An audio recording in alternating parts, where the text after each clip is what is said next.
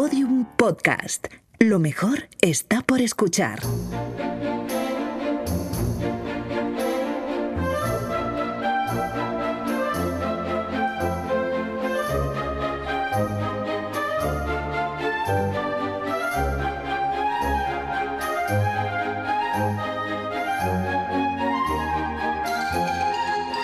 La redada.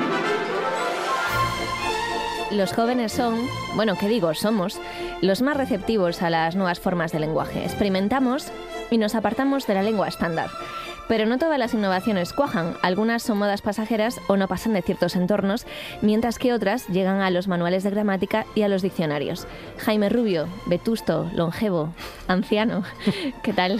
Muy bien, muy bien. Además, eh, me, gusta mucho que me hayáis traído para hablar de este tema porque llevo registrando cambios en el lenguaje des- desde hace siglos, los he visto todos. Es verdad, es verdad. Eh, resulta casi imposible predecir qué palabras o qué modas lingüísticas van a seguir o van a desaparecer, ¿no? Sí, pero si uno quisiera apostar, podría fijarse en los cambios que, prefieren los líderes lingüísticos de cada grupo social, que suelen ser mujeres. Así. Sí, se trata de un hallazgo generalizado en sociolingüística, ya desde los estudios de William Leiboff, que en 1990 publicó un estudio en el que mostraba que las mujeres lideran el 90% del cambio lingüístico. Ué, El dato, que tiene antecedentes en estudios de dialectología de, mediados del siglo pasado, lo recoge Gretchen McCulloch en su libro Beca- Because Internet, porque Internet, donde añade que es algo tan sabido entre los lingüistas que estudian este tema que le resulta prácticamente aburrido. Eh, la tendencia además se ha confirmado no solo en inglés, sino que en otros idiomas, periodos, regiones. Vamos, que está confirmadísimo. Eh, McCulloch cita otro estudio en su libro de Tertu Nevalainen y Elena Raumolin Brumberg, que no son dos nombres que he inventado, sino No, y tampoco hemos hecho ninguna broma de McCulloch. Estamos, eh, Sí, muy- estamos muy mejorando Sí, sí, muchísimo. Sí, sí, sí, vamos muy, muy bien. Y ahora, mira, no había pensado hasta ahora, ahora, ahora me, estoy poniendo en la lengua. Estas dos estudiosas de la Universidad de Helsinki examinaron en 1993 6.000 cartas personales escritas en inglés entre 1417 y 1681 y hallaron que las mujeres introducían cambios en su forma de escribir antes que los hombres, como sustituir el ye por el actual you.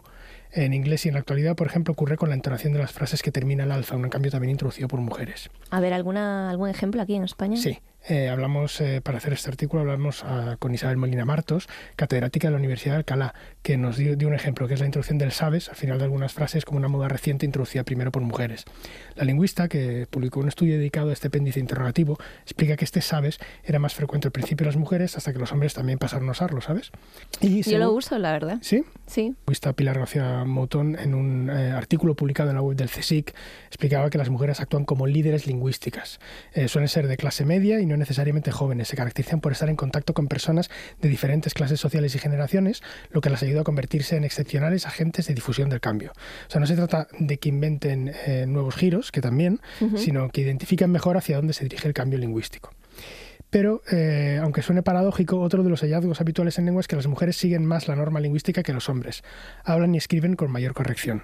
Entonces parece que, eh, por un lado, incorporan innovaciones que se alejan de lo que se suele recomendar, en ocasiones, no siempre, eh, y en otros eh, parece que se respetan aún más la norma, ¿no? La respetan y la reinventan. Vamos, la que lo vez. hacemos todo bien. Claro, sí, eso es. Como explica esto, tiene una explicación. Bueno, no sé- pero este, claro, acabas de Sí. decir que se alejan de la norma, pero que se incorporan a la norma. Entonces, ¿esto como, es. como casa? Esto nos lo explica Mónica Martos. Claro, la no- cuando hablamos no vamos con el diccionario y la gramática y de la, de la RAE en el, Habla por bajo el brazo. Bueno, Habla por ti. Yo llevo a. María Moliner a Claro, todas y- partes. Yo es que tengo, tengo, yo no tengo fuerza en los brazos entonces no puedo. Eh, nos explicaba Molina Martos, la lingüista de la, de la Universidad de Alcalá, que las mujeres se ajustan más a las formas que tienen prestigio en su comunidad de habla. Y estas formas con prestigio a veces coinciden con la norma y a veces no. Es lo que yo llamo la ley lingüística del padrón. A veces se respeta y a veces no. Esto se me ha ocurrido esta tarde y no he podido evitar ponerlo en el, en el guion. No, no, a mí me parece maravilloso. Muy bien. Eh, Molina Martos pone el ejemplo del laísmo, eh, que no es normativo y es más frecuente en hombres que mujeres, aunque estos también lo, lo han incorporado. Eh, hay que tener en cuenta que todos los cambios lingüísticos en sus, inici- en sus inicios, bueno, todos no, casi todos, o muchos de ellos, no se corresponden con formas normativas, pero pueden acabar aceptándose, como ha ocurrido con el leísmo de persona, que hoy en día está aceptado por la RAE, pero inicialmente no se, no se aceptaba. Bueno, esto hay que aclararlo mucho porque hay mucha gente que te corrige todavía. ¿El leísmo de persona? Sí, el leísmo de Pues, persona. A mí me ha pasado alguna vez en Twitter que me han corregido y yo que no, que no, que está aceptado Sí, por la sí. RAE. Sí, sí, el leísmo significa que le, le despedí y lo despedí son lo mismo. Lo intento arrimar, no me ha quedado bien. No, bueno, algo ha habido ahí.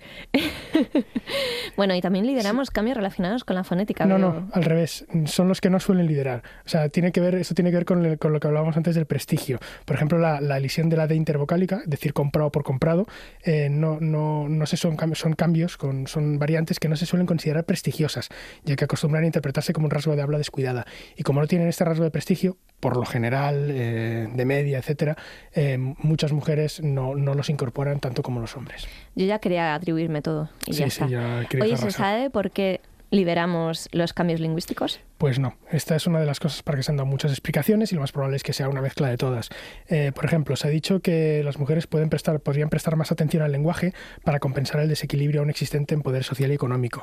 El uso de la lengua sería una forma de indicar estatus. Uh -huh. eh, también se ha apuntado el hecho de que las mujeres aún siguen mayoritariamente a cargo de los hijos, no solo en el hogar, sino a menudo también en la escuela. Eso explicaría que las mujeres lideren el cambio y que los hombres sigan una generación más tarde. Igual es porque escuchamos más. Eh, también puede ser. Por ejemplo, ahora estoy hablando yo todo el rato.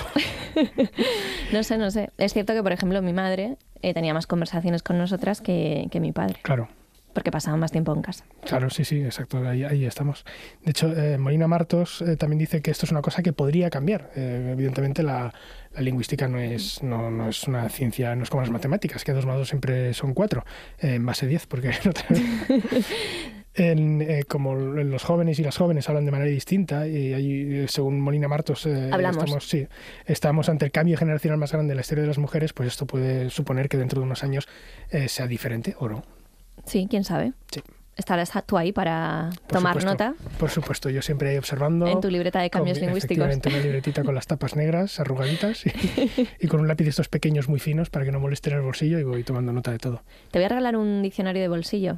Ah, muy bien, muchas gracias. ¿Vale? La- luego, el luego no próximo son día de te lo traigo. Luego no son de bolsillo, luego en realidad no caben. Bueno, pero tú tienes los bolsillos grandes. Eso sí, Así que porque robé el abrigo. qué mal ha sonado eso. bueno, Jaime Rullo de Verne, un besito. Chao. Gracias, hasta luego. Chao. Bueno, pues hasta aquí el podcast de hoy. Pero antes de marcharnos, 500. La redada cumple hoy 500. 500 capítulos. Y lo maravilloso de ello es que nos lo han tenido que recordar porque a vuestro lado, Redaders, el tiempo no pasa. Por las mismas también advertimos que a partir de ahora puede que os intentemos colar temas que ya hemos hecho antes o incluso cortapegas de capítulos anteriores, pero vaya, que eso es la ley de la vida. A ver, ¿cuántas veces ha estado Ara Malikian en la SER? ¿10, 20? Pues eso, ley de vida. 500 capítulos, nada más y nada menos. Madre mía.